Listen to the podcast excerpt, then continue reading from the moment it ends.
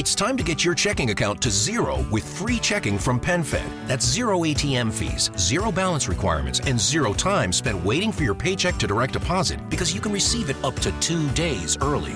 Open your account with just $25 and see how big zero can be. Apply online today at penfed.org slash free checking. Early direct deposit eligibility may vary between pay periods and timing of payer's funding. To receive any advertised product, you must become a member of PenFed, insured by NCUA. Cristiano, è una vita che ti aspettavo. Mi ha fatto veramente sudare questa Hai intervista. schiacciato? Eh certo, siamo in rec. Ok. Siamo perfettamente. È una vita che ti aspettavo. Perché mi hai fatto aspettare così tanto? Perché ti temo, temo chiacchierare Temevi te. lo psichiatra.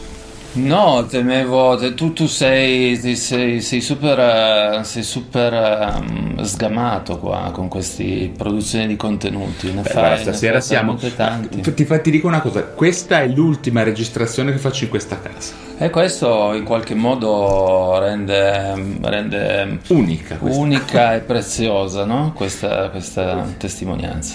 Allora, la cosa che mancano agli psichiatri, la cosa che manca di più agli psichiatri, paradossalmente, sono le parole. Nel senso che io ogni volta che ascolto una persona come te che produce mh, poesie, narrazioni, testi, mi rendo conto di non avere le parole per descrivere quello che poi vedo e quello che affronto. E per me è, è una, è una forma di invidia questa che ho nei, nei tuoi confronti. Lo psichiatra non ha la proprietà di trasformare in parole. Noi abbiamo la teoria, ma ci manca questa cosa. Io mi chiedo sempre da, da dove deriva, secondo te, da dove è derivata questa tua capacità, la tua efficacia poetica? Da dove deriva? Ah, wow. Mentre dicevi questo mi, faceva, mi facevi pensare al, al fatto che anche la scienza, vabbè, tu in fondo sei scienza, no? Eh, noi abbiamo fatto questo disco che, ha, mm, che affronta la questione del cambiamento climatico, abbiamo fatto un concept, no? E per certi versi a un certo punto ci siamo resi conto che la nostra narrazione ehm, potrebbe giovare alla scienza proprio perché la scienza sta facendo estrema fatica a, a- a convincere la gente, la gente che il problema c'è e si sta ponendo il, il dubbio, la questione che evidentemente non abbia il linguaggio adeguato un linguaggio che evidentemente eh, prende delle derive eccessivamente tecnicistiche e utilizza forse troppo i numeri, i dati, eh, una specie di aridità e di freddezza che evidentemente non sa empatizzare con la gente. Non sono così sicuro che siano eh, soltanto questi i problemi affinché la gente si renda conto che c'è un grave problema per l'umanità che è il riscaldamento climatico, però sicuramente è uno dei possibili problemi.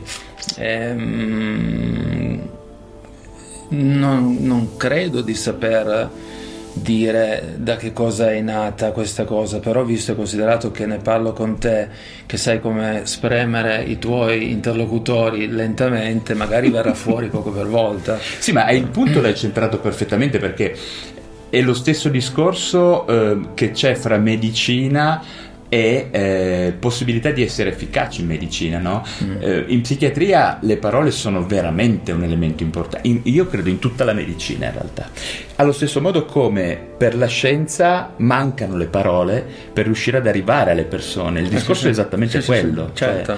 non ho dubbio di quello. Tra Beh, parentesi, tra parentesi ehm, il vostro disco ha una rinnovata potenza narrativa. Io ero un po' che non vi ascoltavo con attenzione, cioè vi conosco ovviamente benissimo, però eh, questo disco mi ha colpito proprio perché c'è una rinnovata potenza narrativa proprio forse legata al fatto che sen- senti tu che, che scrivi insomma i testi il- questo mandato anche di, di- di riuscire a fare attrazione sulla gente, no? Mm. Beh, sì, è interessante questa cosa che, hai fatto, che mi hai fatto anche notare, perché eh, in effetti, proprio perché lentamente ho, eh, ho acquisito in me la consapevolezza che avevo una mission, ben oltre. Sì, proprio quello se, Eh, e questa cosa qua credo che mi abbia proprio anche portato a cercare e forse trovare un linguaggio per certi versi forse più efficace proprio nel senso del, del veicolare un messaggio. Per me sì. Per me sì. Beh, è interessante perché non, non, è che io ci avessi riflettuto in maniera razionale, però ora che tu mi ci fai pensare potrebbe essere proprio andata così, perché... Um, ero consapevole di dover riuscire, nonostante poi a livello programmatico io mi fossi messo in testa, l'ho dichiarato in tutte le interviste, di voler veramente non rischiare di finire nella banalità della retorica, della didascalia. Sì, che è facile in questo de, tema. Cioè in questi, è molto semplice deragliare, cominciare ad, accusa, ad accusare, no? puntare il dito, tu razza umana, tu le tue colpe.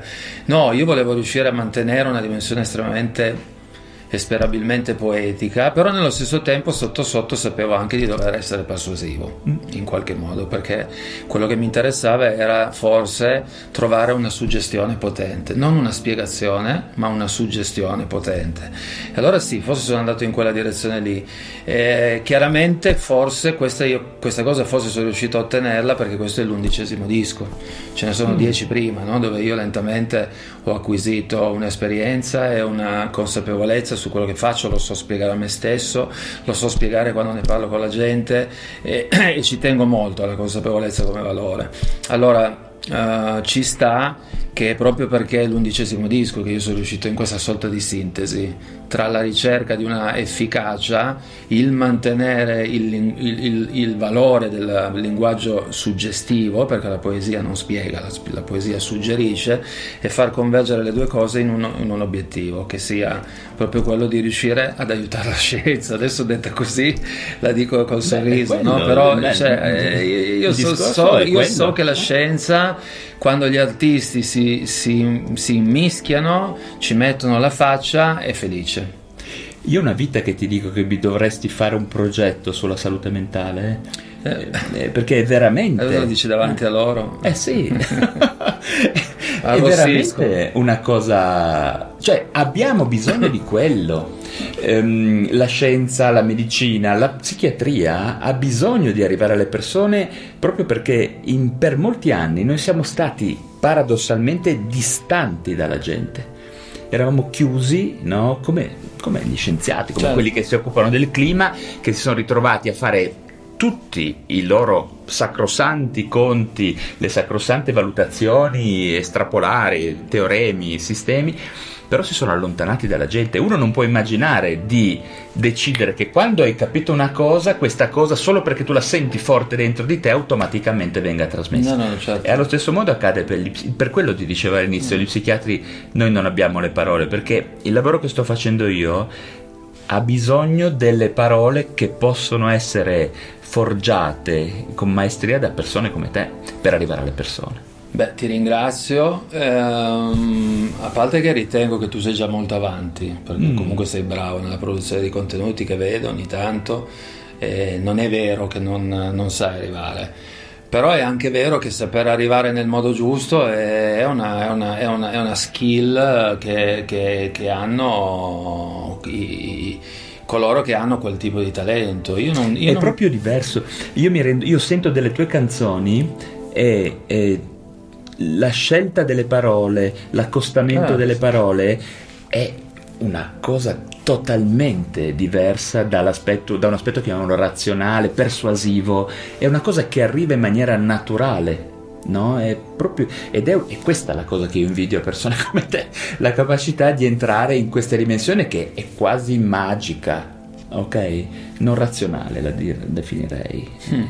E mi chiedo, tu ce l'hai avuta dall'inizio sta roba? E quindi torniamo alla prima domanda. Sì. um, e, è chiaro, io all'epoca non è che fossi consapevole di nulla, i miei primi tentativi di scrivere versi per canzoni, a parte che passai per l'inglese, mm. con risultati totalmente fallimentari perché non, non, non domino quella lingua lì, quindi a un certo punto abbastanza velocemente mi sono reso conto che quello che speravo di dire era, era, era esondante rispetto agli strumenti che avevo in mano per dirlo. Non ho in, in mano una, non ho la padronanza della lingua, quindi a un certo punto sono passato all'italiano proprio perché avevo bisogno di dire molto di più di quello che mi passava per la testa. Quando sono andato, quando sono approdato all'italiano, eh, anche lì i primi tentativi se li rileggessi adesso Uh, temo che arrossirei un po' dentro di me per, per l'imbarazzo perché so, so, molto bene che non erano ancora a posto. Non so qual è stato il click, però a un certo punto, oltretutto cambiando gruppo, prima io faccio parte di un altro gruppo ed è lì che iniziai con gli esperimenti in italiano ed è lì che quel gruppo, nel momento in cui io arrivai con i testi in italiano in sala prove, gli, i ragazzi di, alle, di, di allora erano abituati a sentirmi cantare in inglese e tutto era un po' filtrato da da, da, da, dalle cose come si devono fare. Un baby ogni tanto arrivava qua e là, no? c'è tutta una serie di, di, di, di, punti fermi che facevano quadrare i conti. Arrivo con, con le parole in italiano e spiazzo tutti.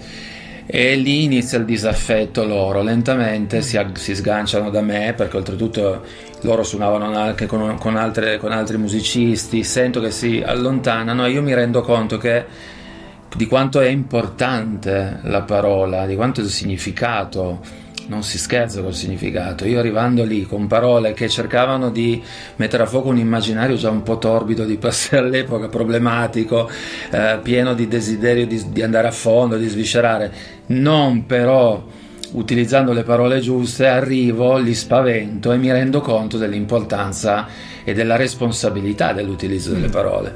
Arrivo con, con, i Marlene si scioglie quel gruppo là, c'è un interregno di scazzo da parte mia, disillusione, vado addirittura a fare un esperimento curioso per me soprattutto, cioè mi inserisco, vado a finire in una, in una squadra di animatori in un villaggio turistico in Calabria, tre mesi.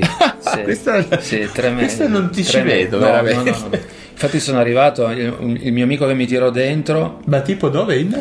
Ehm, uh, uh, Amplify your career through training and development solutions specifically designed for federal government professionals. From courses to help you attain or retain certification, to individualized coaching services, to programs that hone your leadership skills and business acumen, Management Concepts optimizes your professional development. Online, in person, individually, or groups, it's training that's measurably better. Learn more at managementconcepts.com. That's managementconcepts.com. It's time to get your checking account to zero with free checking from PenFed. That's zero ATM fees, zero balance requirements, and zero time spent waiting for your paycheck to direct deposit because you can receive it up to two days early. Open your account with just $25 and see how big zero can be. Apply online today at penfed.org slash free checking. Early direct deposit eligibility may vary between pay periods and timing of payer's funding. To receive any advertised product, you must become a member of PenFed, insured by NCUA. Uh, quelle mete africane, quelle robe. No, no, in Calabria. Ah, in Calabria. Ah, no, ah, no ah, pensavo, ah, adesso sto dimenticando il nome della località. No, in Calabria. Cioè, ti ci vedo perché tu poi inaspettatamente, per chi non Ho ti delle... conosce, eh, esatto, sì. e esplodi robe che fa morire da. Cioè, però ci vuole un po' a capire no, questo però tuo lato. In ogni caso, comunque, in realtà io camminavo triste per Fossano. Okay. Il, gruppo, il, gruppo, era morto da tipo un, due settimane. Mi becca questo amico conoscente, mi vede triste e dice: Dai, vieni con me, hanno bisogno di un DJ giù. Io dico, vabbè, dai, perché no? Tre mesi, però, DJ, Bauhaus, però, però DJ e poi oltretutto rock. Okay. Io pensavo di mettere musica rock. Invece arrivo giù e loro si aspettavano sì il DJ, ma comunque inserito nella squadra degli animatori che facesse la roba ah, di contatto dal mattino alla notte. Io guardo la, questa, questa, sorta di signorina Rottermeier che era la, la, capa del villaggio e dico se voi volete questo da me io me ne devo andare non posso fare questa cosa non sono in grado di farlo la tipa mi accetta e io quindi faccio divento il personaggio strano della squadra mi amalgamo con loro ma non ho mai fatto in tutti questi tre mesi la parte che facevano loro con i, con, con, con i clienti. clienti no non ho mai fatto quando torno mi incontro con i futuri Marlene Kunz e lì iniziano i nuovi esperimenti in italiano con, con, con, quelle che poi sarebbero diventate le prime canzoni, quelle che confluirono poi nel nostro primo disco, Catartica. E lì, non so, magicamente eh, qualcosa si apre. I, I, testi fatti con il gruppo precedente mh, mm, erano tutto un altro mondo. Le prime cose di Marlene allora, cosa posso dire? Uh, secondo me io ho sempre avuto una fascinazione mai, mai, decrittata, ma sempre evidentemente lì presente, per quanto non fossi consapevole, proprio per le parole in sé. Uh, Si vede anche da come parli, Beh. perché quando si parla con te eh, si riesce sempre a, essere, a percepire la precisione. Eh, io parli. mi Sei fai dei bei complimenti, ti Sei ringrazio. preciso. mi fai dei bei complimenti e ti ringrazio. Ehm, la parola, ma anche proprio per il suo suono.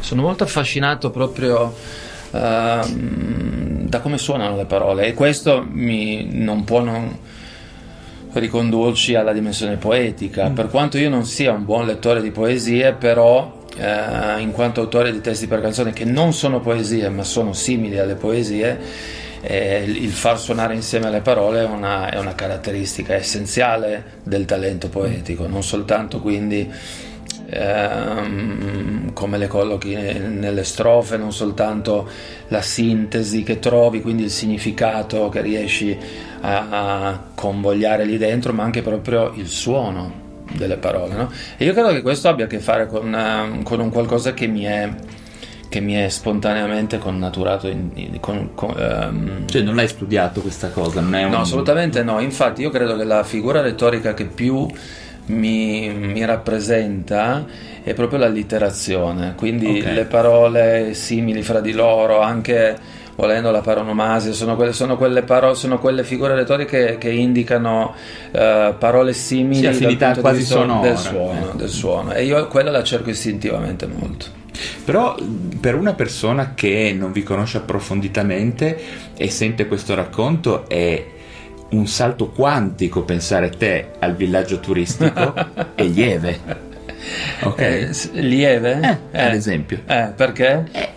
Perché sembrano due mondi, Ah. due, due- Beh, un sì, multiverso Sì, sì, di distanza. Cioè. sì. Eh, cioè, qualcosa. Mh, Ma io infatti Ti spiego perché il punto. Io da dove vorrei arrivare oggi a parlare con te? Perché ho la sensazione che. eh, eh, anzi, una domanda che ti faccio. Ho la sensazione che l'aspetto creativo in una persona abbia la capacità di trasformare l'esistenza, ma non solo dal punto di vista, chiamiamolo mh, come è capitato a te, che sei diventato un, eh, un cantante di successo, un leader di band, ma in generale, cioè la creatività eh, trasforma l'esistenza, ho l'idea che possa addirittura proteggere rispetto dagli insulti della vita, no? Dagli Mi chiedo se insulti- questa è una cosa che- degli hater non, non, non, Tu non sei sensibile a ste cose. mi rompono molto i coglioni sì, sì, sì. come disse mi, ha- mi ha- non so non so se è giusto dire mi ha confortato però non mi è dispiaciuto sentire ad esempio ma non è l'unico eh, tu sai ovviamente chi è il professor, il professor Barbero lo storico Sì, no? sì. in un'intervista che gli hanno fatto che ho intercettato sul tubo a un certo punto lui dice no ma io non guardo i commenti che mi fanno perché sono quel tipo di persona che dopo 30 positivi se il 31esimo è negativo la mia giornata è rovinata no? da quel 31esimo commento negativo io sono esattamente la stessa cosa ho perso veramente tantissima energia considera che Marlene Kunz eh, furono probabilmente una delle io credo la, primis- la prima band eh, al- quantomeno del nostro mondo rock alternative ma secondo me a maggior ragione fummo fra i primi a, a mettere su una community eh, un sito con una community eh, in internet ma sto parlando del 2001 quindi Wow, agli albori di internet sì.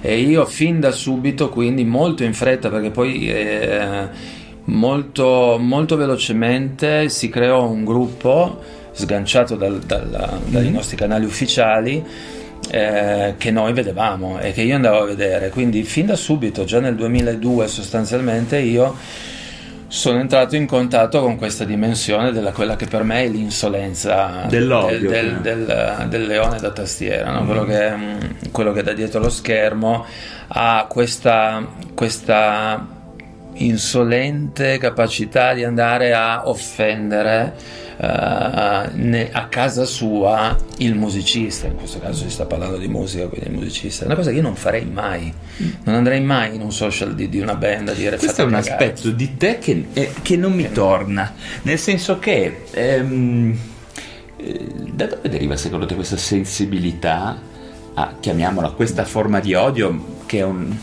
un po' sui generis addirittura, di, è una sorta di, di, di, evacuazione notturna di persone, cioè che decidono se appunto masturbarsi su YouPorn o se andiamo a rompere i coglioni a Godano.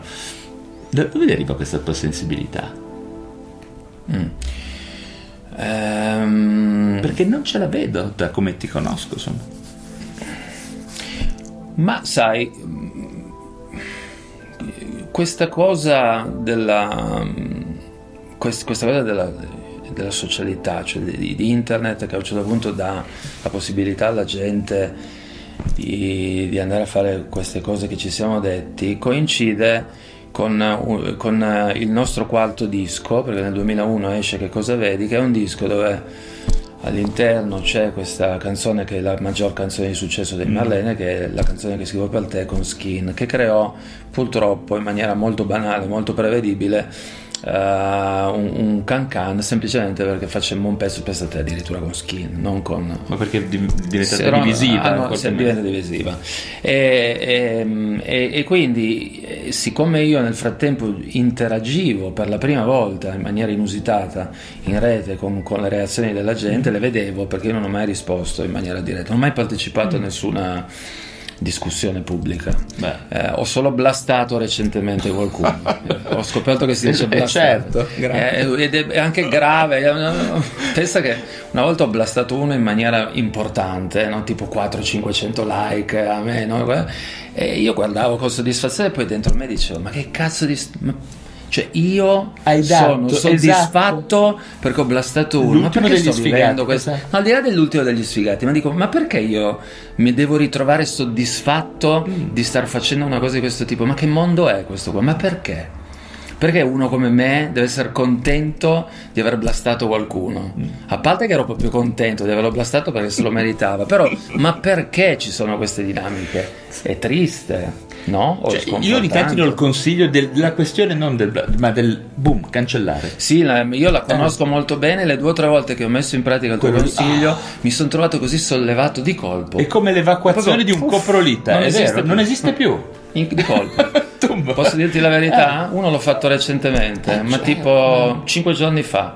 Se quella- vuoi vado a prendere il cellulare e ti leggo il fulmineo, è incredibile. No, a me interessa che tu l'abbia chiuso, cioè Chiuso, questo è fantastico. Non lo vedo più. Perché quello è una sorta di, cioè di- diventi dio del tuo mondo che blu. Sì, sì, sì, sì. Sì. Eh, eh. Sì.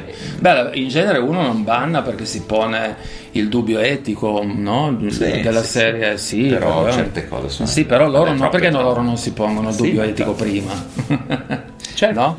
Ma anche perché poi c'è la critica anche tagliente, anche A parte che io la sagace, sì, insomma. in ogni caso io parto da un presupposto, se io non ti chiedo niente, tu ha- hai il tuo diritto di critica, ma tu parti dalla consapevolezza che io non ti ho chiesto niente. Quindi tu sei comunque venuto a criticarmi quando io non ti ho chiesto niente. Se ti chiedo una cosa, tu hai tutto il diritto di dirla in maniera non insolente secondo me, ma puoi dirla. Ma finché non ti ho chiesto niente, comunque in ogni caso io non ti ho chiesto niente. Però, però, però poi tu me lo stai volendo dire, perché poi se tu gli fai notare qualcosa, no? Però ti dicono, ah, ma non si può neanche più criticare. Sì, si può, ma io non ti ho chiesto niente. No, ovviamente queste persone qua se fossi vis-à-vis Niente. Non succederebbe In- nulla. in- in- da qua- ho detto Direbbe, due- "Mi è piaciuto tanto la canzone con Skin." Ho detto 2001, quindi sono passati Sì, 20 cavolo. anni, no 21 anni, 21. ma mai una volta in 21 anni, mai uno che abbia mai utilizzato neanche il 50% del tono che intercetti. E se un sacco di quelle persone lì in realtà sono persone che poi dopo vis-à-vis eh, di sicuro nella mia orbita sì, sono sì, arrivate si sciolgono. Sì. Vabbè, ma dove eravamo? Noi eravamo rispetto al fatto, eh, cioè, ah, torniamo indietro, indietro, indietro. Io ti stavo dicendo, se secondo te, a parte che il sospetto degli haters è una cosa estremamente quindi, eh, interessante, eh, nel senso, Trovi? Sì, perché è l'ultima frontiera eh, dell'odio, tutto sommato, ed, è, ed è un'emozione questa da cui non è facile difendersi, posto che questo, appunto, consideriamo odio vero. Io credo che semplicemente sono persone che It's time to get your checking account to zero with free checking from PenFed. That's zero ATM fees, zero balance requirements, and zero time spent waiting for your paycheck to direct deposit because you can receive it up to two days early. Open your account with just $25 and see how big zero can be. Apply online today at PenFed.org slash free checking. Early direct deposit eligibility may vary between pay periods and timing of payer's funding. To receive any advertised product, you must become a member of PenFed, insured by NCUA. You know how great your house looks and smells when it's just been cleaned? So fresh. And somehow, a clean house makes your head feel fresher too. With a housekeeper from Care, you can reset your house and your head as often as you like for less than you think.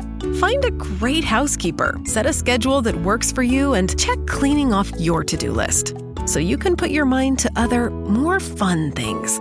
Get the housekeeping help you need at care.com. ogni tanto travisano che davanti a loro l'oggetto a cui scrivono è realmente una persona.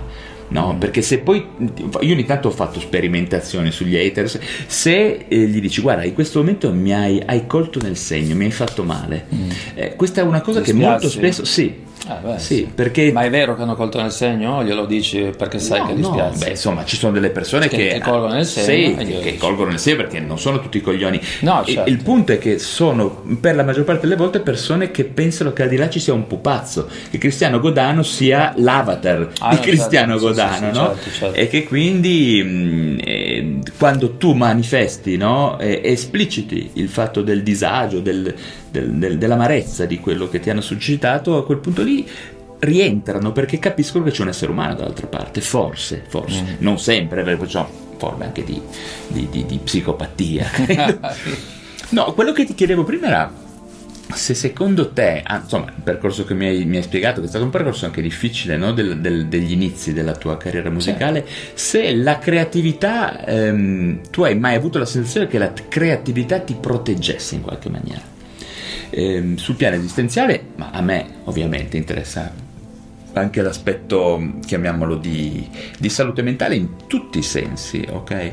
Te lo dico perché a me è capitato, cioè mi è capitato di essere... Eh, di trovare un luogo rincuorante, sicuro, caldo nella dimensione della composizione, della produzione. Mm. No? Eh, mi chiedevo se anche quello per te era un innesco, un, un, un bisogno che ha soddisfatto la tua creatività.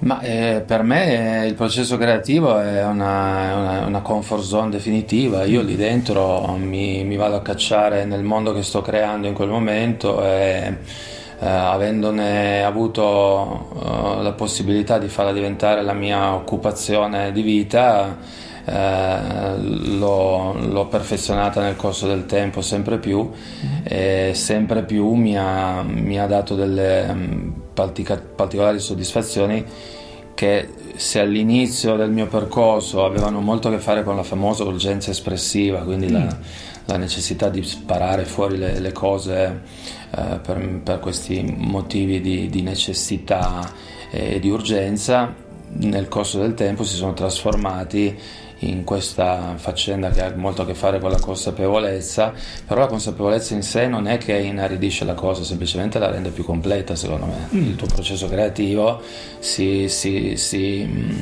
si connota sia per la parte sragionata, che è il momento della banalmente possiamo dire che coincide con l'ispirazione quando arriva e poi c'è la parte ragionata che è quella della, della, capacità di capire cosa stai facendo, di avere un colpo d'occhio sempre più onnicomprensivo, sapere sempre meglio da dove stai partendo per capire dove vuoi arrivare. No?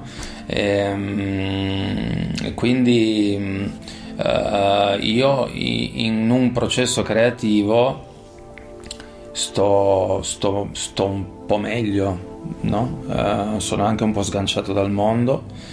Eh, sì, ti disconnette un filo forse dal... Beh, ti disconnette, ma nei momenti in cui sei veramente pervaso da questa cosa, il, il, mondo circostante veramente si allontana, ma anche a livello proprio, secondo me, anche quasi fisico. Di coscienza. Ma quasi. anche fisico, ah. tattile proprio. Sei talmente dentro la tua cosa che ci sono degli istanti dove probabilmente sei molto preso bene, ad esempio, hai un particolare entusiasmo, che la, la, la dimensione tattile in sé è un po' modificata perché tu che- stai toccando quasi il tuo mondo, quello che stai creando tu, è quello che è intorno a te, è, è quello- è l'alieno in quel momento lì. no? Sai che ehm, ne parlavamo forse anche una volta assieme, adesso mh, c'è in psichiatria tutta la questione della rivoluzione psichedelica.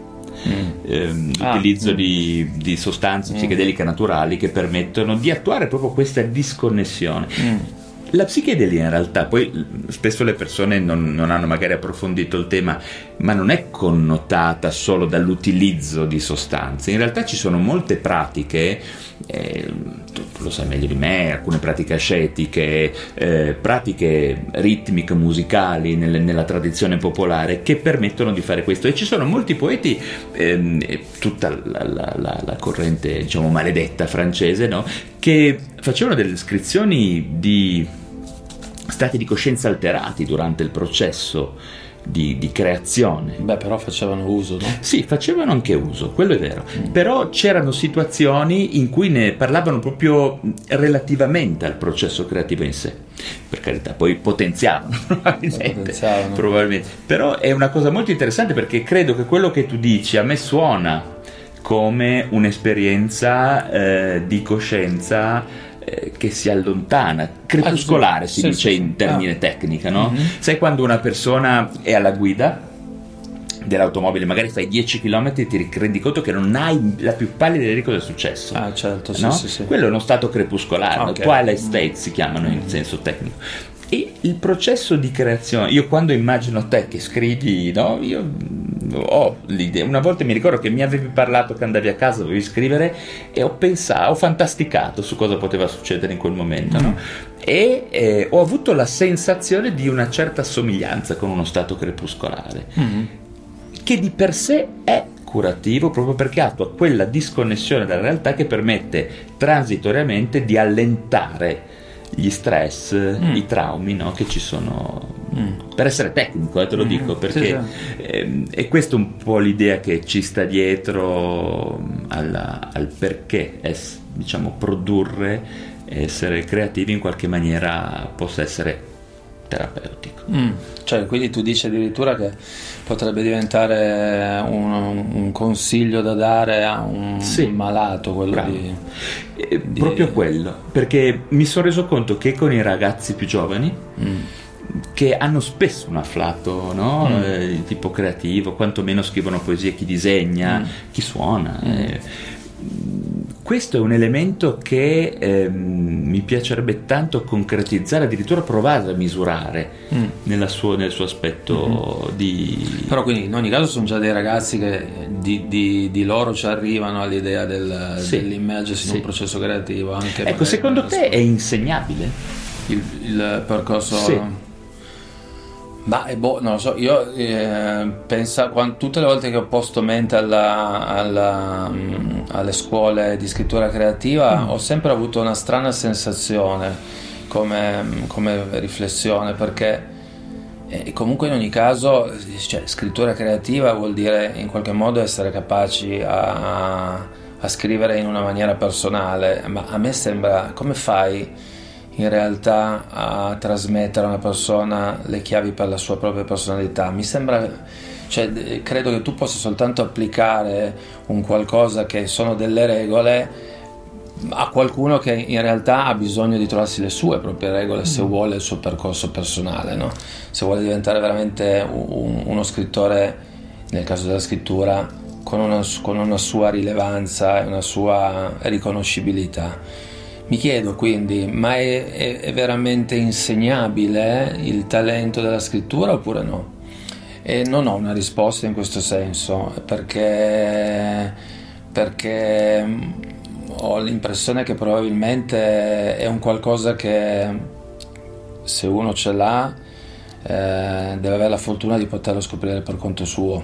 I talenti io, io non ho tutta questa riverenza nei riguardi del talento della scrittura. Al talento della scrittura si, si assegna sempre, anche tu in qualche modo, quando abbiamo iniziato questa chiacchierata, mi hai subito eh, riversato una specie di invidiabile ammirazione perché io so fare un qualcosa che tu non sai fare, no? E il- si mi sembra di intercettare proprio questa specie di ammirazione, non dico invidiosa, ma comunque molto quasi differente nei riguardi dell'arte della, della scrittura. È così. No? È così. Però io invece se avevo pensato che i talenti esistono, io, io invidio tutti quelli che sanno fare una, tutta una serie di cose che io non so fare, anche proprio io non ho manualità, no? per dire se io rompo qualcosa in casa ho bisogno di qualcuno che mi venga a aiutare a mettere Io sono numero di casa, basta eh, che mi chiami, due minuti. Invidio, no?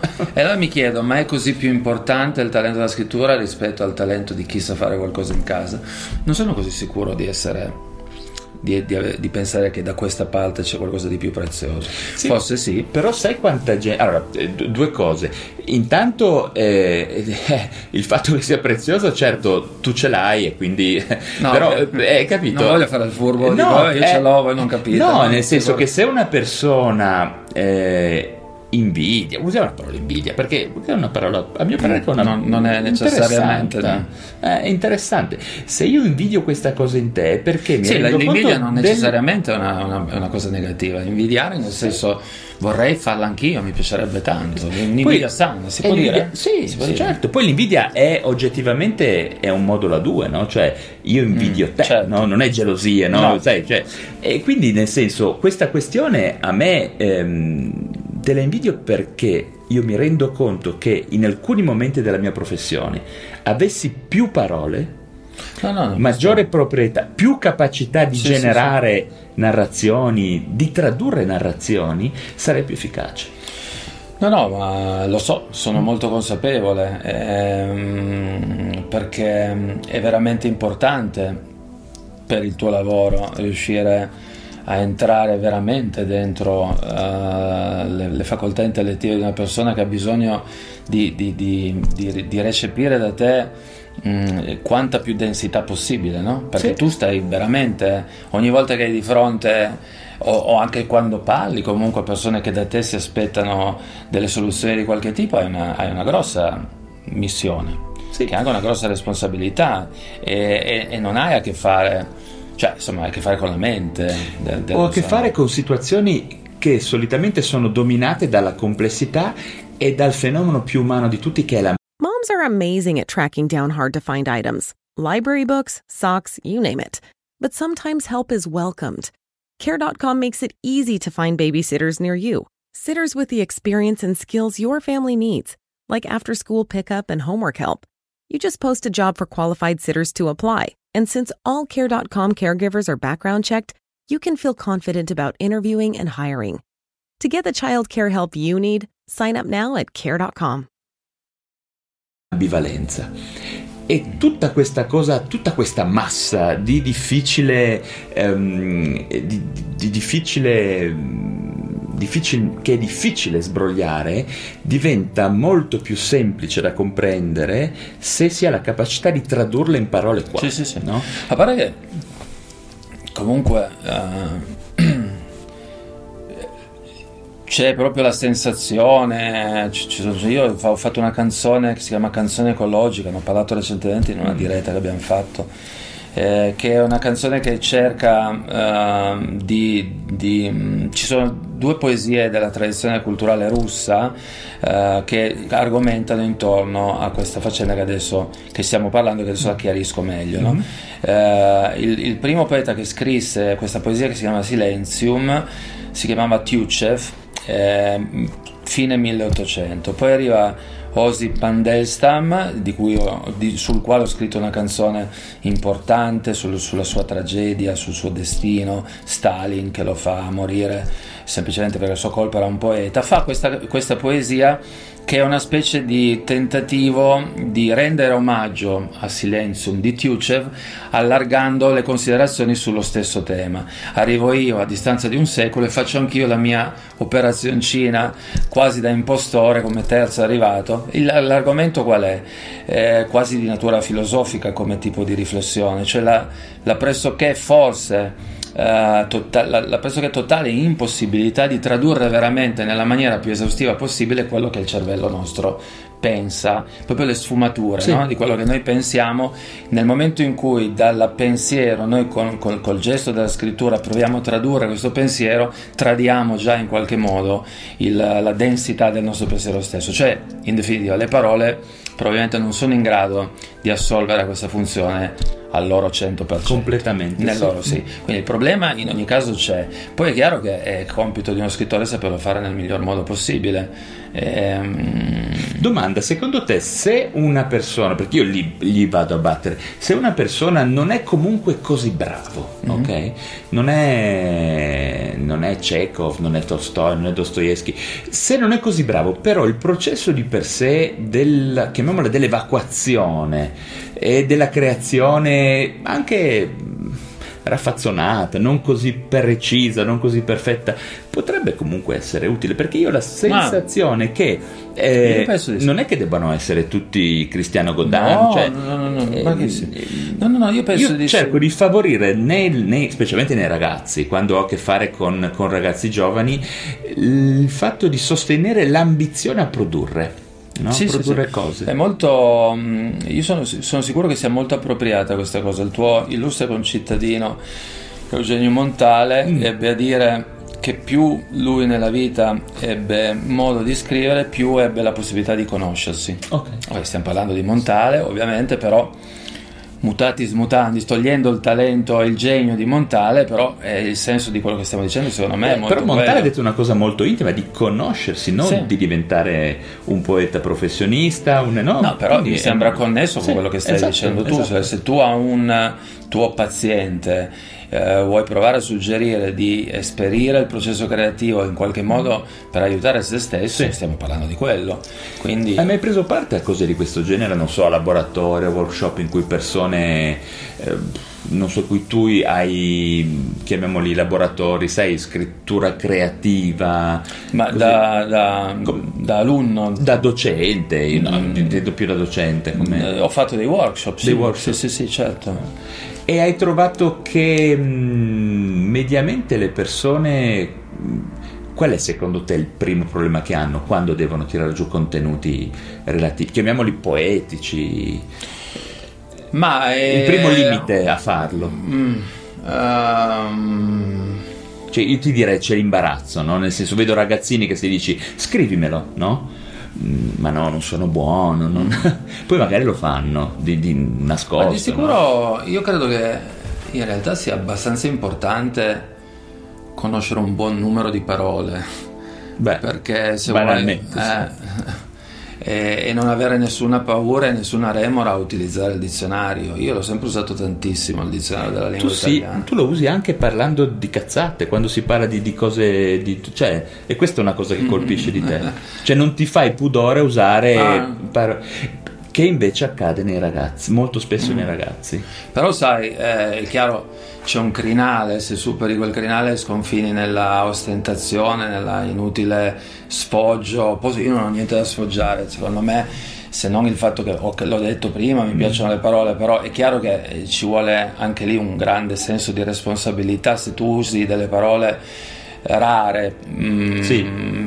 Sofisticate. volendo preziose, poi a volte eh, parlando di me qualcuno ha detto che uso il termine ehm, parole auliche. Io boh, non lo so, io sono parole che in qualche modo eh, risuonano nella mia mente, se decido di utilizzarle le controllo, mi assumo la mia responsabilità, ma non è che poi in quel momento lì ho tutta questa consapevolezza di fare qualcosa, di star facendo qualcosa veramente di, di, di, mm, di, mm, audace, di così audace. Una volta che io ho controllato che quella parola lì dal mio punto di vista è appropriata proprio lì e assolve al doppio, eh, alla doppia funzione di suonare e di, e di significare al contempo, eh, poi da quel momento in avanti io sono abbastanza sufficientemente irresponsabile nell'utilizzo, mi me ne fotto eh, di, di- di- di rischiare di sembrare quello strano a tutti i costi, perché io ho la coscienza pulita in quel momento lì, la parola l'ho passata al vaglio della mia personale censura e del mio personale controllo. Poi non è- questo non vuol dire che io sono sicuro di non avere mai sbagliato nell'utilizzo di certe parole. Eh, proprio recentemente eh, ho cercato di mettere in piedi una canzone per un mio spettacolo solitario che ho fatto tipo l'altro ieri eh, in Veneto. Era una canzone che non suonavo già con Marlene, ma almeno da dieci anni e l'ho, l'ho suonata giù e non mi ricordavo il testo, quindi me lo sono riscritto per poterlo memorizzare. E vabbè, due o tre passaggi eh, ho detto... Mm, Forse quel giorno non ero così ispirato. Non, non mi chiedere il titolo della canzone. No, certo. Però leggendola lì ho avuto la sensazione che quel giorno, quel giorno, in quei giorni in cui ho scritto quel testo, qualcosa mi, non, non l'ho controllato nel miglior modo possibile. C'erano due, parole, due o tre parole non precise. La, la, la, la parola poetica uh, è preziosa e deve essere assolutamente precisa, mm. perché il poeta che si assume questo compito di scrivere in versi e come diceva Benedetto Croce citato da De André da giovani in Italia sono tutti poeti poi quando diventano adulti o sono veri poeti o sono cretini mm-hmm. e De André diceva io per precauzione preferisco chiamarmi autore di testi per canzone no? anziché rischiare di essere un cretino ecco però ecco ehm, il poeta che decide di scrivere in versi non può non sapere che proprio perché può scrivere utilizzando così poche parole, quelle poche parole che utilizza sono le migliori possibili. Cioè, devono proprio essere le più precise possibili. Tu non stai, il poeta non spiega, lancia suggestioni, però devono essere a fuoco queste suggestioni, cioè le, eh, le parole scelte sono le migliori il poeta vero è quello che sa fare questo, questo lavoro qua. Quindi, quindi ecco, mi sono perso. Di cosa stavamo parlando?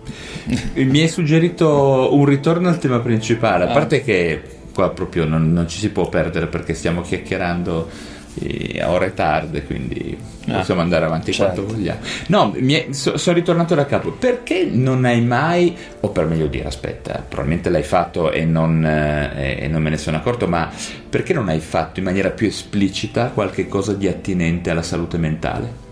Ci hai mai pensato? Io te la meno con sta roba perché tu per me saresti adatto. Vabbè, finché tu non me lo.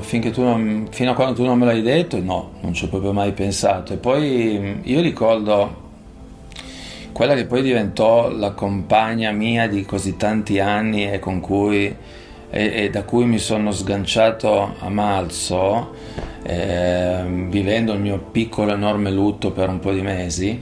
Eh, quando la conobbi, lei, era, lei è più giovane di me, era particolarmente giovane e, e nel primo forse carteggio via mail che noi avemmo, eh, lei mi raccontava di essere molto affascinata dal tema della follia. Nella, nella, dimensione della, della, della, creatività, quindi mm. era particolarmente eh, affascinata da questo risvolto. Io che ancora ero nella fase della conquista, quindi in realtà avrei anche potuto blandirla pur di cercare di accaparrarmela, però lì invece le dissi, le, le dissi subito che non ero così affascinato dal, dal, cervello, diciamo, potenzialmente non a posto, mm. anche perché ho, ho una tale riverenza del processo creativo che che, credo che eh, io personalmente non penso di, non sto dicendo che è una verità, è la mia personale verità. Certo.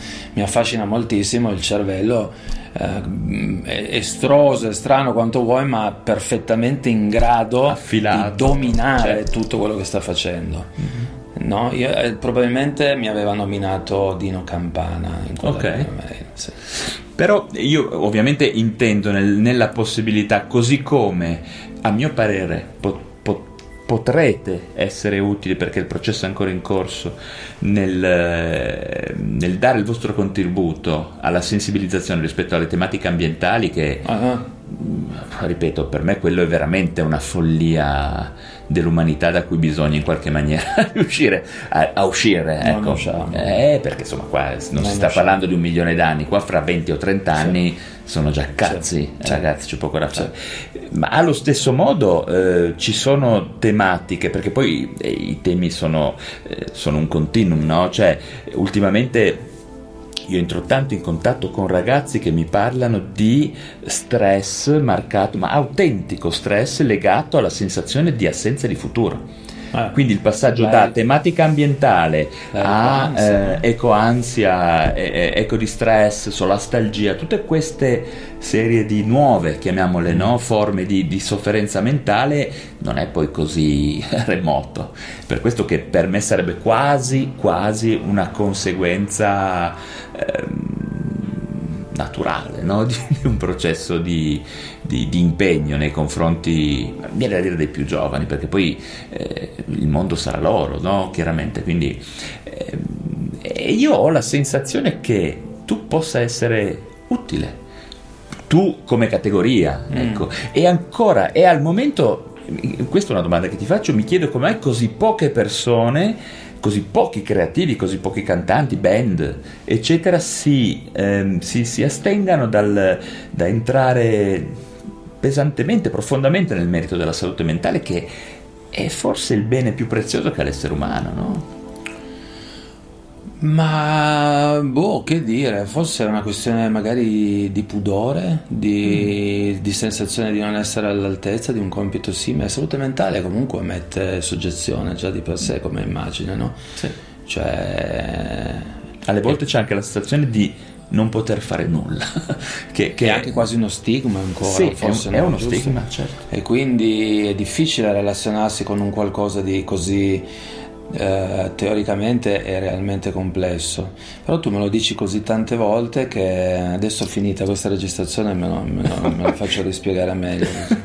Ti romperò, no, proprio mia intenzione è romperti i coglioni nei prossimi mesi okay. finché non produci. Finché, finché non produco. Esatto. Ma cosa dovrei produrre io secondo te? Guarda, eh, a me piacerebbe che riuscissi a entrare in contatto con l'idea che le parole la, le narrazioni che sono sicuro tu saresti in grado di generare potrebbero fare la differenza nel sensibilizzare le persone eh, certamente al, al, all'allontanamento dello stigma che c'è nella salute mentale, perché ti garantisco che la maggior parte delle persone che non vengono a chiedere aiuto non lo fanno ah, per paura, perché, per paura, perché certo. si vergognano, eccetera. Ah, eccetera. sì, sì, immagino.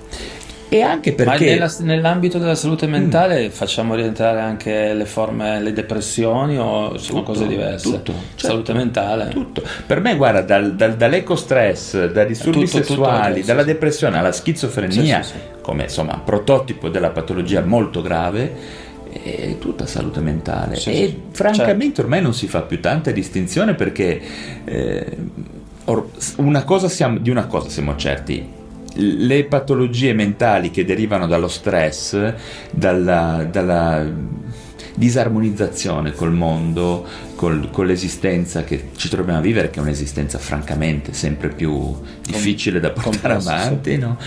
sono le più frequenti. Mm. Sono le più frequenti. Beh, si dice che la depressione sia veramente una malattia dell'epoca moderna, sì. no? Le depressioni, Le sì, depressioni. perché ormai sappiamo che non c'è una forma mm. di depressione, ce ne sono almeno 4, 5, no? ah. eh, quelle da sostanze, la mm. depressione mm. maggiore, chiamiamola, mm. che non è la più frequente, mm. quella che più propriamente si chiama depressione non è la più frequente, mm. eh, quelle postpartum, quelle legate ai disturbi di personalità, quelle legate allo stress, no? E, mm, molte persone si ritrovano poi a cercare farmaci quando in realtà, e questo è il punto veramente importante, hanno bisogno di chiavi di lettura eh, no, per certo. diventare consapevoli di quello che gli accade. Mm. E veramente io vedo ragazzi che quando capiscono alcune cose cambia tutto. Mm.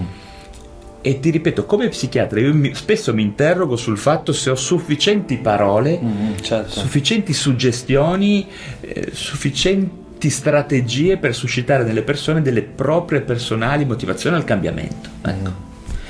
Eh, co- comprendo la, la questione e penso che tu abbia ragione a, a porti questa problematica perché,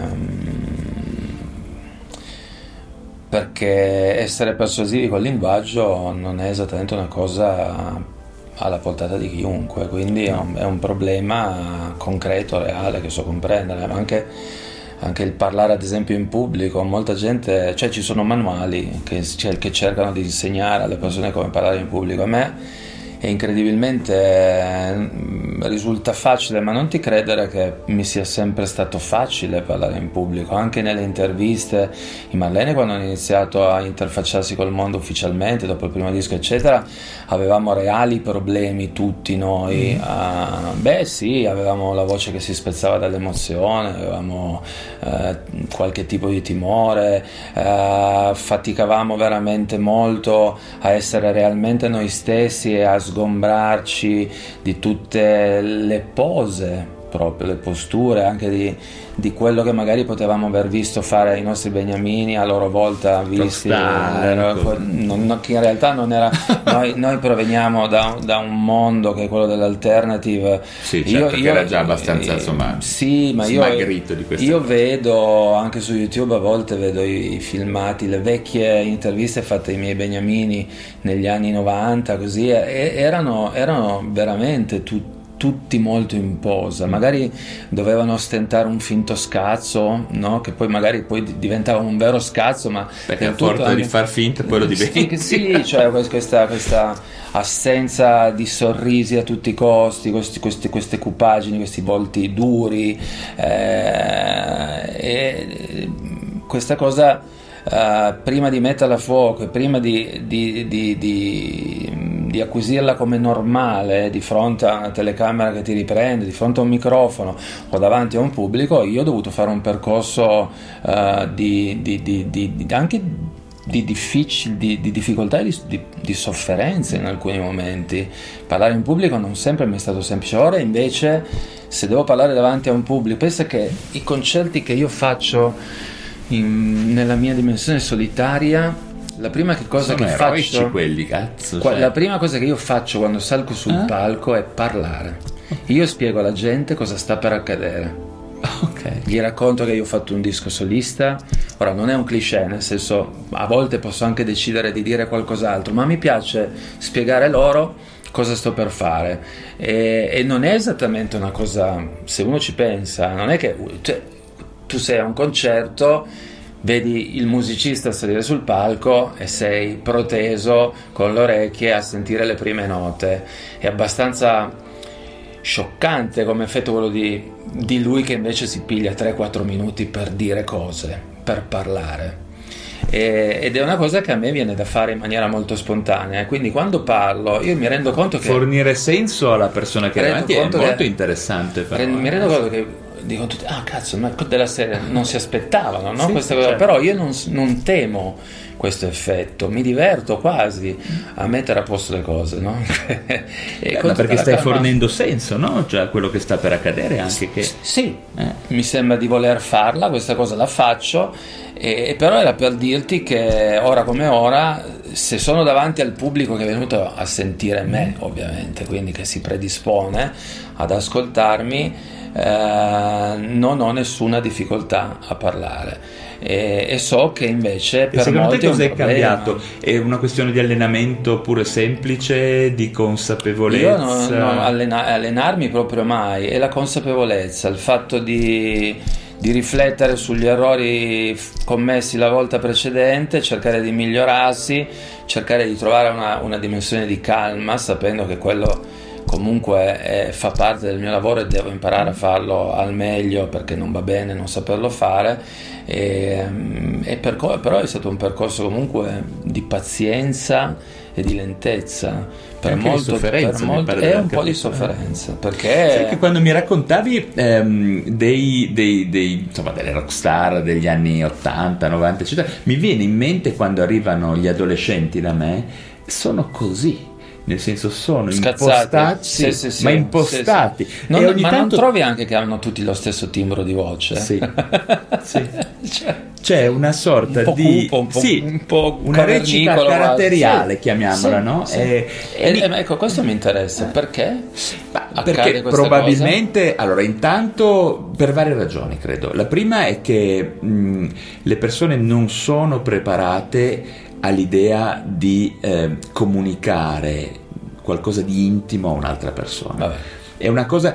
In realtà le persone certo. non sono mai preparate a comunicare. Se ci pensi, dalle elementari, dall'asilo fino al più alto livello di specializzazione universitaria, nessuno ti insegna in realtà concretamente a comunicare, no? Mm.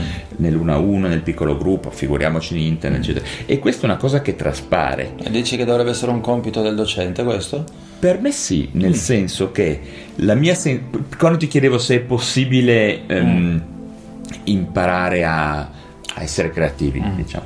Io credo che questo non lo so, sono con, totalmente d'accordo con te, è una, una cosa su cui non ho mai, non ho mai riflettuto in maniera così approfondita. approfondita.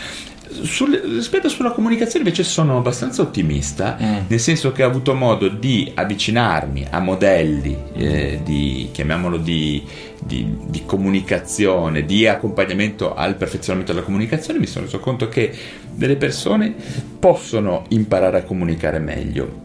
E proprio per questa ragione mi chiedo come mai non lo si faccia anche a livello scolastico, ma non lo si fa anche a psicologia. Ti faccio un esempio: psicologia insegnano la metapsicologia, la teoria, la psicopatologia, insegnano un sacco di cose, ma poi nella 1 a 1 ehm, io conosco psicologi, psichiatri, medici, non ne parliamo, che nonostante tutto non sanno Non ci sanno fare. Eh, Ma non solo con i pazienti, io ti giuro che i più grandi scazzi che ho mai visto eh, e ho assistito sono proprio fra i tecnici della comunicazione che possono essere gli psicologi, gli psichiatri, i medici, a convegni per un caso, no? cioè è veramente un elemento È un po' deficit. paradossale questo è un po' paradossale Mm, che insomma, uno psichiatra tecnicamente dovrebbe Dov- essere appunto un dovrebbe. tecnico Eh, della certo. comunicazione Mm. e invece non accade e quindi non possiamo stupirci se i ragazzini che i ragazzi, eh, gli adolescenti, i giovani adulti non abbiano ehm, tutto sommato quello che dicevi prima tu, non hanno le parole, Mhm. non hanno l'attitudine e si stupiscono dopo un pochino quando si rendono conto che eh, in realtà producono eh, contenuti estremamente profondi. Eh, Però ci devono arrivare con un processo che è molto faticoso. È un po' quello che raccontavi tu, no? cioè dai, dalle prime interviste eh, fino poi alla capacità. E mi chiedo se non ci sia la possibilità di accelerare questa cosa proprio finalizzandola alla possibilità di stare meglio. No? Perché creatività, comunicazione sono tutti temi molto caldi nel, nel nostro campo, nella salute mentale. Poi c'è ancora un altro aspetto che risponde alla tua domanda come mai c'è questa sorta di imbarazzo di recita no? Ehm, nei confronti di chi in teoria è lì per aiutarli.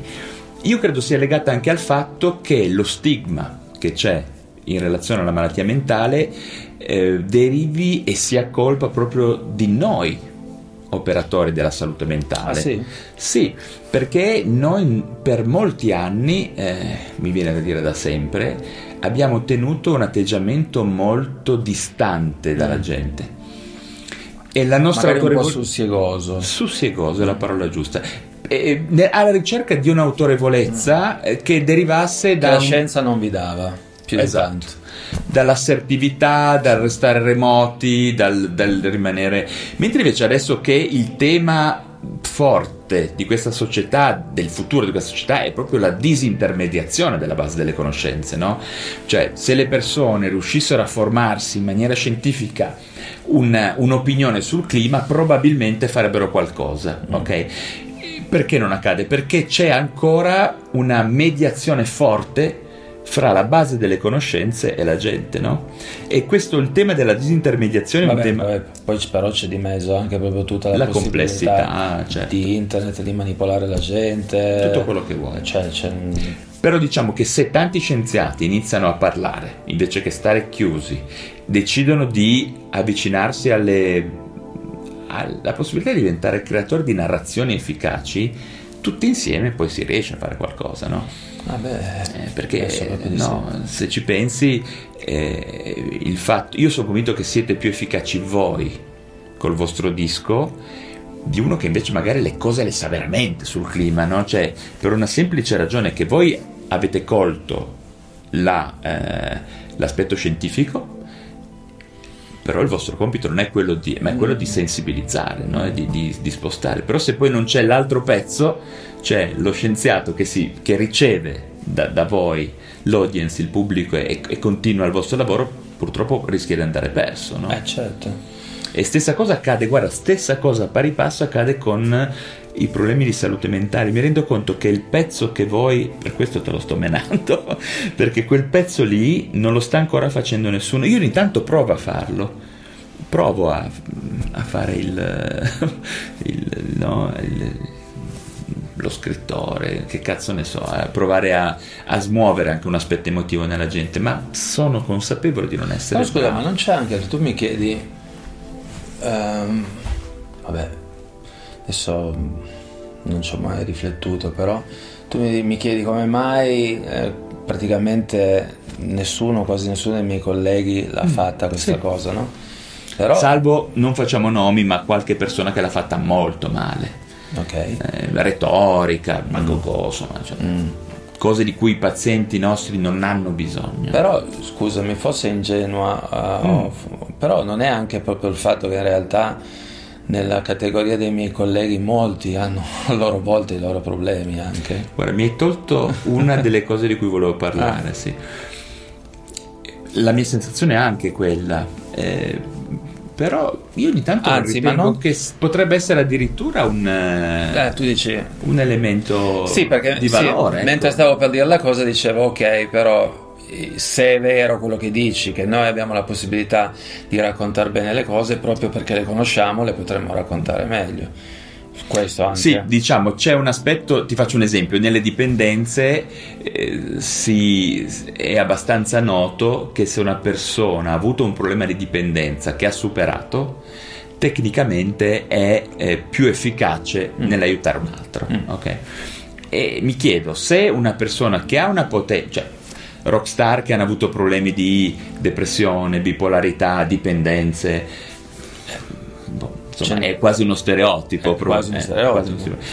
E Quindi mi chiedo come mai nessuno è mai andato a fondo in questa cosa. Eh, lo si fa sul clima, lo si fa sull'apartheid, lo Beh, si fa anche sul clima ancora non si Sì. fa così come si dovrebbe. Esatto, Ma esatto. forse proprio perché è uno stigma, eh, almeno lo è stato fino a non molto tempo fa. Cioè, come- comunque no- per una non si- rockstar non non, si è è parlato di- rockstar eh, fino a mm, prima del, del periodo dell'outing eh, non è che era conveniente dire sono stato depresso. Sì, ma No? mi viene in mente. No, esatto, mi viene in mente a me Kurt Cobain, insomma, che un- era un noto bipolare che ha fatto di quelle cose furiose, no? Mm, Insomma, dicevano in moto nudo a Tokyo. Cioè, sto pensando a quanto questo genere di persone potrebbe essere utile.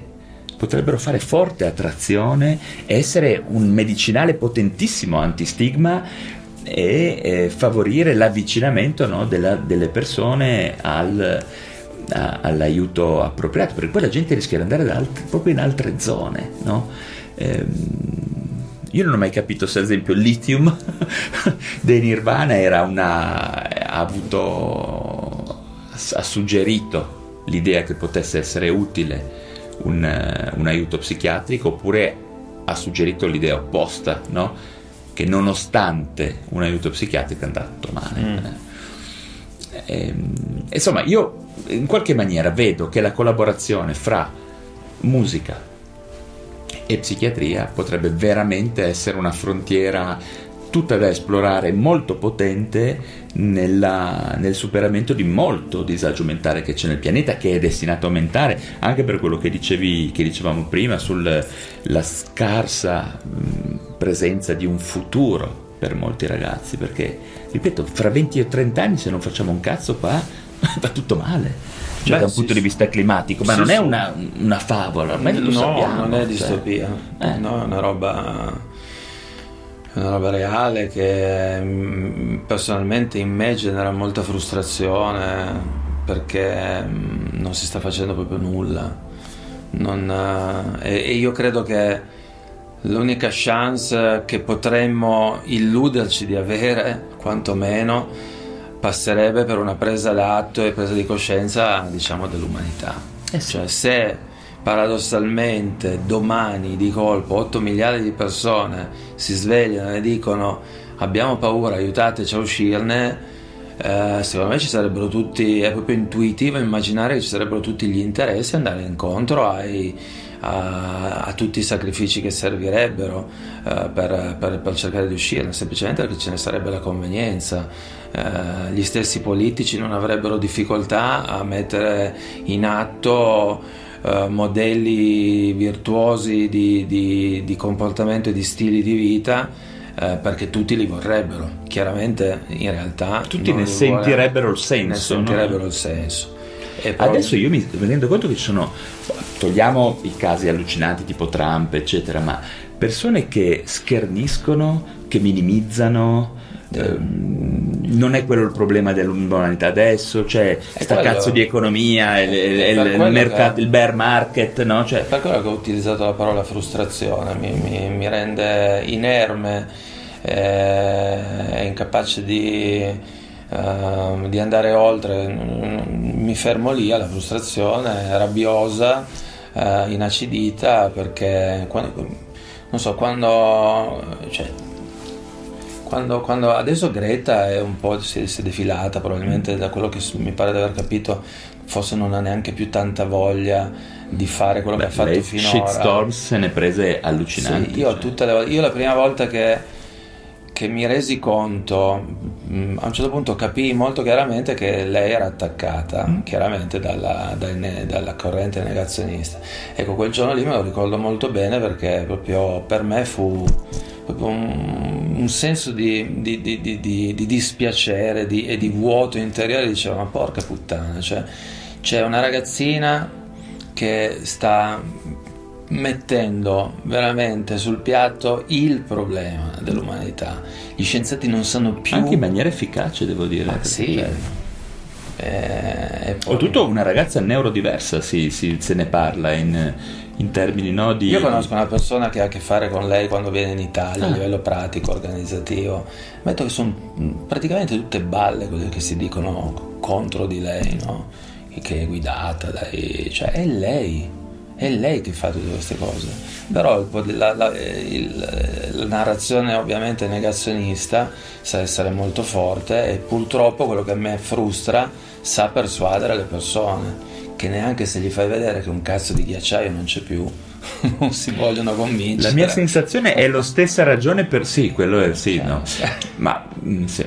La, la, mia sensazione è che qualcosa di simile accada anche per i problemi di salute mentale, nel senso che ci stanno facendo credere, cioè non ci stanno, perché poi sembra che diventi complottista, è, ci stanno suggerendo che non sia una priorità, no? Beh, sì, c'è qualche ragazzino un po' più strano. Cioè, guardate che noi negli ultimi anni abbiamo avuto un'impennata di suicidi, eh? Cioè, ragazzini, non ragazzini, molte, molte morti di cui abbiamo le idee poco chiare eh, legate al Covid probabilmente, legate anche allo stress della pandemia, ma c'è ormai una serie, un palinsesto di elementi stressanti, di elementi demoralizzanti, per usare la tua parola, eh, eh, traumatizzanti, su cui poi molte persone non hanno gli strumenti sufficienti di resilienza. Di, e poi uno si chiede anche, ma io devo essere resiliente? Cioè, devo... Perché poi la parola resilienza sta anche quella diventando un elemento di strumentalizzazione, di manipolazione. Se ne è abusato eh, moltissimo. Devo essere resiliente o devo provare a cambiare? No? Perché c'è anche quell'aspetto lì. Devo resistere o devo fare Però qualcosa? la resilienza non contempla in sé il cambiamento. Resilienza eh. di fatto vuol dire mh, proprio il, il, il nucleo della la possibilità di resistere in assenza di, mm. cioè se io ho gli strumenti, ho le giuste dimensioni di, di resistenza per un dato insulto, no? un, come sempre accade in psichiatria, è una, è una metafora di derivazione eh, ingegneristica, fisica, no? mm. come accade in psicanalisi, no? mm. e quindi è una traslazione di un concetto che in realtà non c'entra con la psicologia. Però ormai io la sto vedendo come una parola che quasi tira contro la possibilità che noi tutti abbiamo di cambiare mm. o di cambiare le cose. Mm. Resistere non mi sta più piacendo. Mm. No? Non, non, suggerisco più alla gente di mm. resistere. Eh, mi sta iniziando perché poi il cambiamento climatico è connesso con un altro aspetto molto importante che è con la nostra economia. Perché la nostra economia è un'economia che deve essere per definizione sempre in crescita Ah, ad ogni costo, cioè se sì. io ho un'azienda non posso fatturare meno dell'anno prima sì, perché sì, sennò vuol dire che non sto andando bene. E in un mondo che è chiuso, in cui le risorse sono quelle, no, no. non può sussistere un'economia sempre in crescita, no? Non, no, no, va a discapito di qualcosa. Purtroppo non sono in grado di riportarla, ma proprio due o tre giorni fa mi sono imbattuto in qualcosa connesso con la, la, la, la faccenda dei consumi, il fatto che cioè noi dovremmo disimparare a consumare. Sì dovremmo proprio non riesco a riportarla quella frase era molto bella eh, però mh, diceva cose che io con le mie eh, riflessioni ogni tanto eh, a me è già successo secondo me almeno 15-20 anni fa di chiedere a me stesso ma davvero noi dobbiamo sempre e soltanto pensare di produrre di crescere?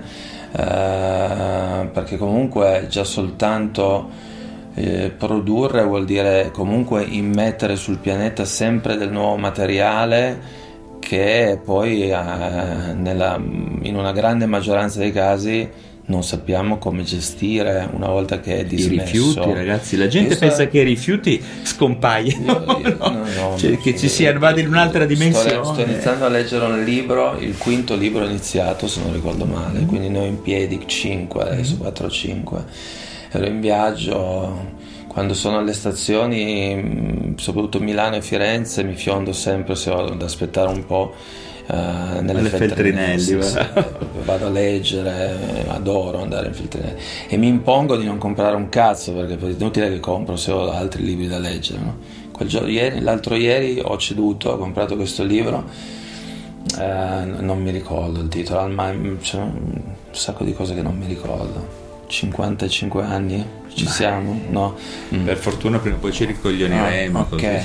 Comunque è un libro uh, pazzesco che mi sta particolarmente um, catturando, che parte da, da questa ipotesi. Mm-hmm. Immaginiamoci un mondo che di colpo eh, sul quale di colpo non c'è più l'uomo, ma c'è tutto ciò che ha costruito l'uomo e c'è una disamina di ciò che accadrebbe, tutto il libro credo di aver capito è una disamina di ciò che accadrebbe a, tutta, a, tutte le cose che rimangono sul pianeta in assenza dell'uomo, poco alla volta la natura come si riappropria delle cose e che cosa succede a, a, è, è, sorprendente, è sorprendente rendersi conto di quante cose ne abbiamo prodotto. Io ho letto un libro di Telmo Pievani, mm-hmm. che fra l'altro ho sentito a combinazione oggi, stiamo immaginando di fare una cosa insieme e, um, ha scritto questo libro che è una raccolta di, di articoli che lui ha scritto da, dal punto di vista proprio della divulgazione scientifica e c'è un, c'è un, articolo in cui parla di, di, di, tutta una serie di cose legate proprio a ciò che noi abbiamo prodotto sul pianeta e um, uh, è stato fatto un calcolo di, di, quanto, di, quanto, pesa tutto quello che abbiamo prodotto uh, peso, il peso, peso. Il peso. ma tipo o 100 milioni o 100 miliardi di tonnellate, una cosa di questo tipo. 100 Ma miliardi di merda pura. Ti rendi conto? Cioè, è sorprendente. E, e questo è una, un'impronta che non puoi non arrivare a capire che è, è perniciosa nei confronti del pianeta, no? È proprio l'antropocene questo. Esatto, è quello che probabilmente le persone fanno più fatica a comprendere, che il nostro ruolo come singoli eh, è quello di essere consumatore di questa produzione, no? Cioè, mh, mm, nessuno di noi rinuncerà mai a consumare perché a mio parere sempre di più le nostre vite si stanno svuotando di significato, si stanno svuotando di piacere, di passione e di conseguenza noi ormai viviamo per comprare mm-hmm.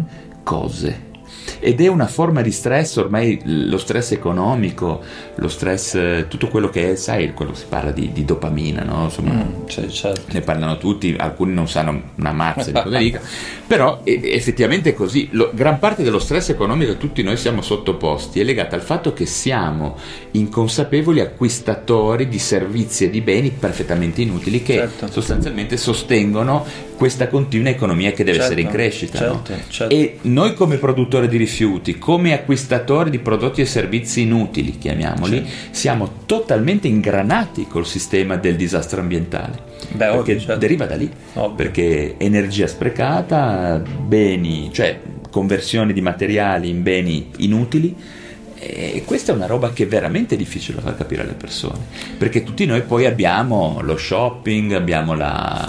Ma io per eh, fortuna non sono mai stato veramente vittima del consumismo, tolti i vestiti che mi è sempre piaciuto avere. Guarda che, guarda che là, là avevo, che avevo letto un libro anch'io non mi ricordo un cazzo, ma che accusava fortemente il mondo della moda, l'industria della sì, moda come sì, sì. di avere un impatto ambientale esorbitante. Sì, sì, ci sono luoghi nel mondo dove ci sono queste cataste di, di vestiti. Sì, sì, quella roba lì. Ma, non, cioè, ma anche semplicemente non venduti. Sì, non venduti, ma anche Roba- meccanismi di produzione che Però sono... io, io, eh, ero fidanzato a Roma, un giorno ehm, ho scoperto Polta Poltese. Ah, wow. Eh, io, sono, io sono un mago dei mercati, posso trovare cose... Sono, sono uno di quelli, di quelli, credo che siano pochi, ma io posso stare tranquillamente un'ora a un banchetto finché non l'ho perlustrato tutto e finché non ho trovato la cosa che poi mi dà quella soddisfazione lì. Questa è la mia unica deriva, eh, diciamo, mm, che c'è del consumismo, nel senso... Ma anche nell'usato tu ti piace? No, no, no. Mm, Mi, piace, mi piace essere uno che sa trovare il capofigo, La ma non, giusta, non vintage, eh, l'affare che è diverso. Ah, ok. Non sono attratto dal vintage, sono attratto dalla roba figa, il dolce gabbana che trovi lì. Adesso tra quelli che ci sentono magari qualcuno dice sì, ma magari è craccato, è fasullo. No, no, io Sai, è il, è il terzo so senso. so, so controllare. Ok. Eh, però non volevo esattamente dire questo, ma il fatto che cioè, se tu ti fai un giro a Polta Poltese è impressionante, ma realmente impressionante la quantità di vestiti che ogni domenica c'è su quei banchetti lì. È impressionante. Roba poi eh, alla fine della giornata partono magari con un costo di 6 euro, alla fine della giornata il pezzo a 2 euro, 1 euro, no? Cioè, quindi non sanno talmente più che Più che cazzo, cazzo farsene. E, e- e questo, questo, questo spreco, questo eccesso eh, di, di vestiti è un eccesso di produzione che se ci rifletti un attimo fa, fa star male, Mm. fa veramente star male. Secondo voi il cibo? Cioè- L'ossessione che stiamo avendo tutti per il cibo è un'altra cosa pazzesca. Sì, poi, è- poi è col cibo, poi da quelle parti lì si arriva immediatamente. Io, io ambirei, mi piacerebbe tanto diventare minimo vegetariano, ma ti giuro che fino a non molto tempo fa le istanze un po' morbose vegane mi sembravano eccessive, no? la, la- Sì. la cosa del fanatismo, eccetera, ma non hanno per niente tolto. Credo non anch'io, hanno per niente credo tolto. anch'io. Cioè, L'attitudine non l'ho mai Eh, condivisa. eh, però... però- poi col tempo sto pensando che forse per loro è Però- un'urgenza. anche. Eh, lo è, lo è come lo è quella di quei ragazzi che tutti li stanno massacrando, che vanno a dipingere, che vanno a spruzzare Sì. i quadri nei musei. Io ho una discreta invece sim- solidarietà per loro, Sì, sì. perché stanno cercando di scuotere. Però se tut- adesso non lo stanno più facendo, ma io che ahimè purtroppo scrollo, quindi i social li vedo, vedo i giornali che riportano queste notizie, se tu vedi i commenti sotto quando eh, i giornali riportano queste incursioni di questi ragazzi, cioè, ma veramente il 99% li massacrano, Sì. no? E dico, non uno che però fa una riflessione banale e dice sì, però questi ragazzi stanno veramente cercando di farci capire che siamo al cospetto dell'ultima chiamata. Sì. Siamo all'ultima chiamata. E quindi vale tutto, giustamente. Cioè, ma poi d'altra parte si va a vedere, cioè, eh, c'è- Comunque il cibo vegani, scusami perché poi Sì. volevo arrivare lì, mi interessa molto questa cosa qua. Eh, I vegani in realtà sono commessi con le brutture eh, degli allevamenti intensivi e gli allevamenti intensivi sono veramente una vergogna. sono pazzeschi. Sono una vergogna. Io qua in questa zona qua, eh, io ti dico, una volta mi è, mi è capitato di andare a vedere l'allevamento di maiali. È una roba che ti fa star male, cioè quella ti fa star male proprio. Non, Eh, non so se ce la farei andare a vedere. Sì, ma ti giuro che a me ha fatto stare male. che qua è un business non eh, nella zona, non ho ovviamente. Cioè, eh, ti fa stare male perché poi è proprio l- proprio- l'aspetto io- comunicativo io anche dell'animale proprio- che ti uccide, cioè certo. le- le- le- come, come urlano quasi, cioè è una roba quella che. E col tempo mi sono reso conto che forse, anzi No, sicuramente, senza forza. eh, l'attitudine vegana è quella giusta. Cioè, proprio- Non, non- non- non è sbagliata, diciamo, cioè non è sbagliata. anche da un punto di vista scientifico, anche da un punto di vista salute mentale, cioè abbiamo sempre più studi che ci dicono che poche calorie, prevalentemente vegetali, certo c'è l'aspetto proteico. A me la carne piace, quindi Ma dicono che la dieta perfetta per l'essere umano sarebbe quella vegana con uova e, ahimè, pesce, cioè, ovviamente. Però metti anche solo uova, però, ripeto, lì c'è anche nuovamente il problema degli allevamenti, eccetera. Eh, sì. Però una sorgente di proteine devi comunque averla, ma anche dati scientifici alla mano, però bisogna trovarne una che sia quantomeno sostenibile, ecco, anche questo senso. Perché il cibo è nuovamente una cosa pazzesca. Noi paghiamo tantissimi soldi eh, io ogni tanto mi chiedo, io quando vado al ristorante, ora per carità, ma non è per fare l'estremo, ma mi chiedo perché sto andando a buttare via un sacco di soldi per un appagamento che in realtà mi sta facendo male. Mm. Perché anche il migliore dei cibi, comunque, se è buono come lo intendiamo noi, è una miscela di nutrienti dannosa.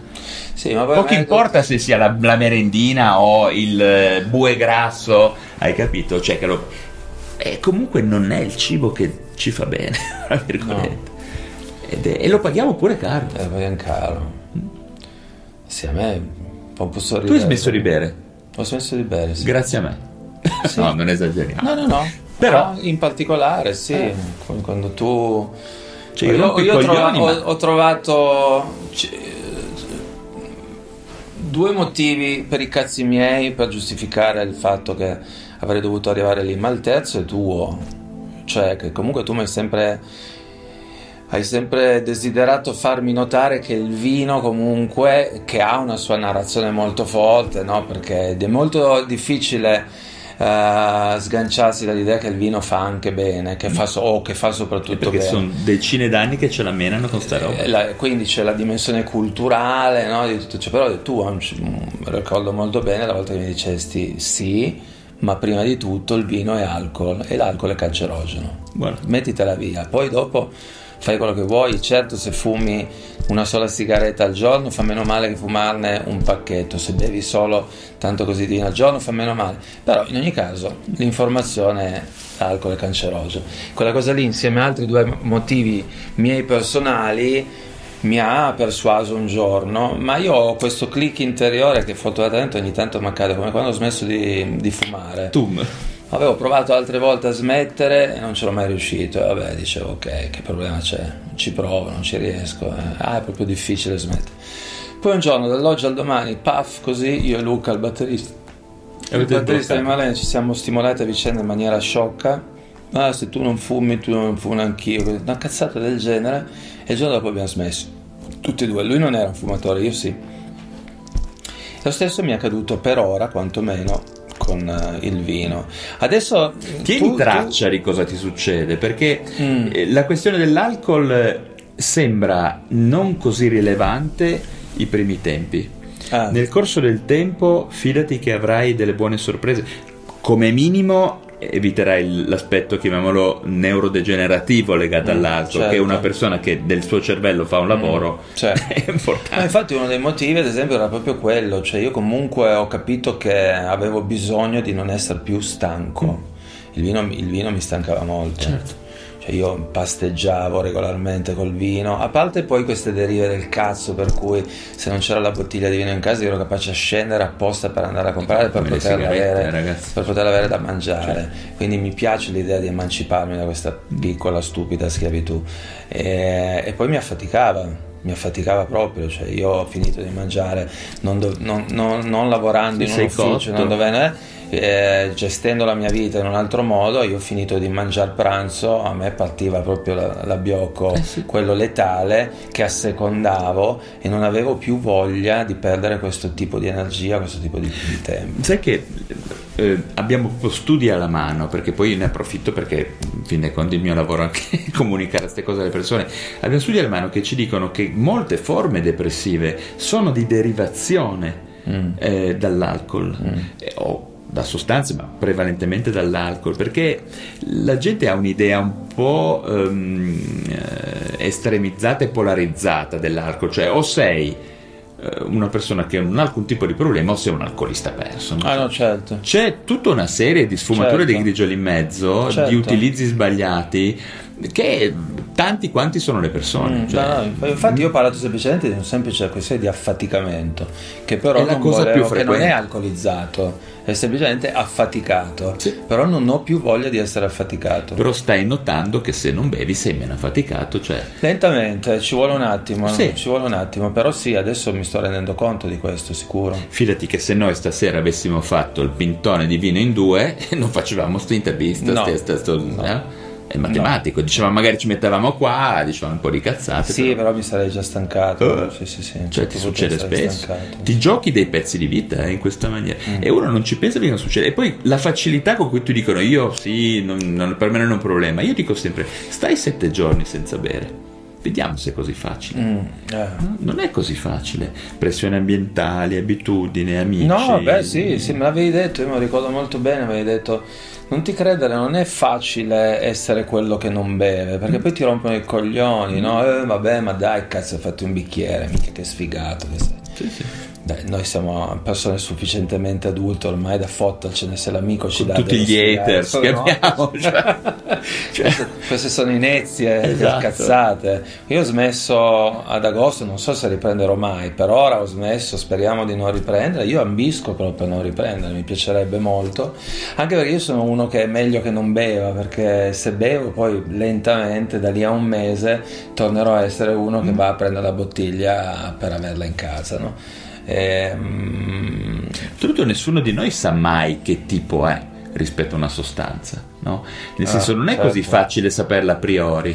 Ma io delle, sai? dro- delle droghe ho sempre avuto paura, quindi ho sempre preferito non sperimentare. Le canne me ne sono fatte molte, eh, però mm, in discoteca non mi è dispiaciuto a- a provare l'ecstasy, alcune volte l'ho fatto. Sai che adesso Eh, fare un pochino l'ecstasy, no, non è che voglio dire che non sia una cosa che faccia male, ma avrà un utilizzo probabilmente Ah, è terapeutico. connesso con quello sì, che con dicevamo prima. prima. Sì, sì. Sono molti trial Sono clinici. molto, tu lo sai che sono molto attratto da questa possibilità perché mi interessa tantissimo il potenziale insito in quello che mi dicevi, cioè l'accompagnamento alla, alla zona della morte. Proprio. Sì, Sarebbe- Io, io penso che sarebbe magnifica questa Guarda, ne ho parlato l'altro giorno con Rick Dufer, non so sai chi è quel filosofo, forse Sì, ne avevo sì, parlato. sì. E che e sarà, guarda, io sono convinto che l'aspetto, il prendersi cura dell'esperienza della fine, della morte, sarà uno, non so se dire purtroppo o per fortuna, dei business del futuro. Ma mm, Tramite da la- un punto la- di le- vista le- etico-morale verrà concessa questa cosa? Ma mi sem- potrebbe essere una cosa che mette d'accordo un po' tutti, Chiesa, Stati, eccetera. Addirittura la Chiesa? Sì, perché la Chiesa è contraria all'eutanasia, qua non si parla di eutanasia, si parla di utilizzare le capacità disconnettive di alcune sostanze, magari potenziate poi dall'aspetto della realtà virtuale, quindi per rilocalizzare suggerire nuovi scenari no, con cui avvicinarsi alla fine che non hanno a che vedere con le- né l'eutanasia né nulla, cioè se proprio decidiamo che uno deve soffrire fino alla morte perché bah, non credo che la Chiesa voglia questo, spero. insomma. Eh, non lo so, cioè... Cioè, il modello di business della Chiesa indubbiamente è la morte, se volessimo essere molto Certo, molto cinici. crudi, Oh, esatto. mm. Però credo che potrebbe mettere d'accordo tante non persone. credo che sarà facile, ma me lo auspico. Perché guarda che psilocibina, tutte Sì, queste sì. sostanze qua le hanno usate tradizionalmente per fare quello, per far morire bene C'è questo persona. libro di Adelphi, mm, porca miseria, mm, che parla di queste cose, parla di tutta di questa persona che ha studiato tutte queste, queste cose connesse a psilocibina e simili. Sì, sì, ma hai ragione, è quello con la copertina Pol- nera. Pol- Pollan, Pollack, Sì, sì, sì, ma ce lo siamo scambiati l'altro giorno, l'altra volta, di Ce lo siamo detti. Ce lo siamo ce lo detti, siamo detti. No, io Eh, poi l'ho preso. Ah. Adesso non mi ricordo più neanche qual era. L'autore è quello tipo Pollack, Pol- non è Pollack, Sì, sì, sì. ma è simile. E la copertina Pollan- nera, no? Pal- Polland. Smettiamo che se no sembra due rincoglioniti. Vabbè, ma io ce- sto cercando di fare in modo che te ne ricordi tu. Eh, lo so, ma io sono peggio di te. Eh, no. No, invece cos'è? Ecco, ultimamente quel, cos'era? Tu mi avevi parlato di quella serie Netflix. Mm, Come quale? cambiare la tua mente. Non eri tu che mi avevi detto? Su- nuovamente sulla psichedelia. In cui nuovamente parlano della, sia del fine vita eh, che della possibilità non mi- di. Ah, Mm, how to no. change your mind, quella roba lì. cioè. Vabbè, comunque è un, è un discorso che ormai è, io me lo auguro. è- è in corso di, di validazione scientifica. Oltretutto, molti stati mh, americani stanno legalizzando la scopo di ricerca. Bene, Mm. bene. Senti, Cri, direi che. Ma sì, io mi- proprio in questo momento mi chiedevo, ma il, il tuo pubblico, che penso tu ne abbia tanto, eh, è così paziente? Sì. Ti sta a sentire per così tanto Non lo tempo? so, spero, ragazzi. Quanto che- siamo stati qua? Non lo so, fammi vedere. Io ho lasciato correre perché sei tu l'esperto. Sì, eh beh, cavolo, sì, sarà un paio d'ore. Eh, Beh, ragazzi, direi che possiamo Mica andarci- cacciate. Eh? Ragazzi, boh, vi salutiamo. Dai, salutiamoli, Cri. Eh, certo, grazie se siete stati Se siete arrivati fin fino a qua, ci siete quasi addormentati insieme a noi. Lui perché- ha insistito molto per farmi fare questa cosa, e ci è riuscito, spero sia andata bene. Sì, sono convinto che la dobbiamo ripetere. Meno più focalizzata, perché l'aspetto, guarda, della salute Quindi noi abbiamo, mentale abbiamo, eh, abbiamo proprio lasciato andare. Ma credo il che alla gente interessi Speriamo, questo. speriamo, Eh. speriamo. Però ripeto, ti romperò i coglioni sull'aspetto della salute mentale, sappiate. Non ne dubito. Ciao ragazzi. Va bene, ciao a tutti allora. Ci vediamo. Ciao ciao.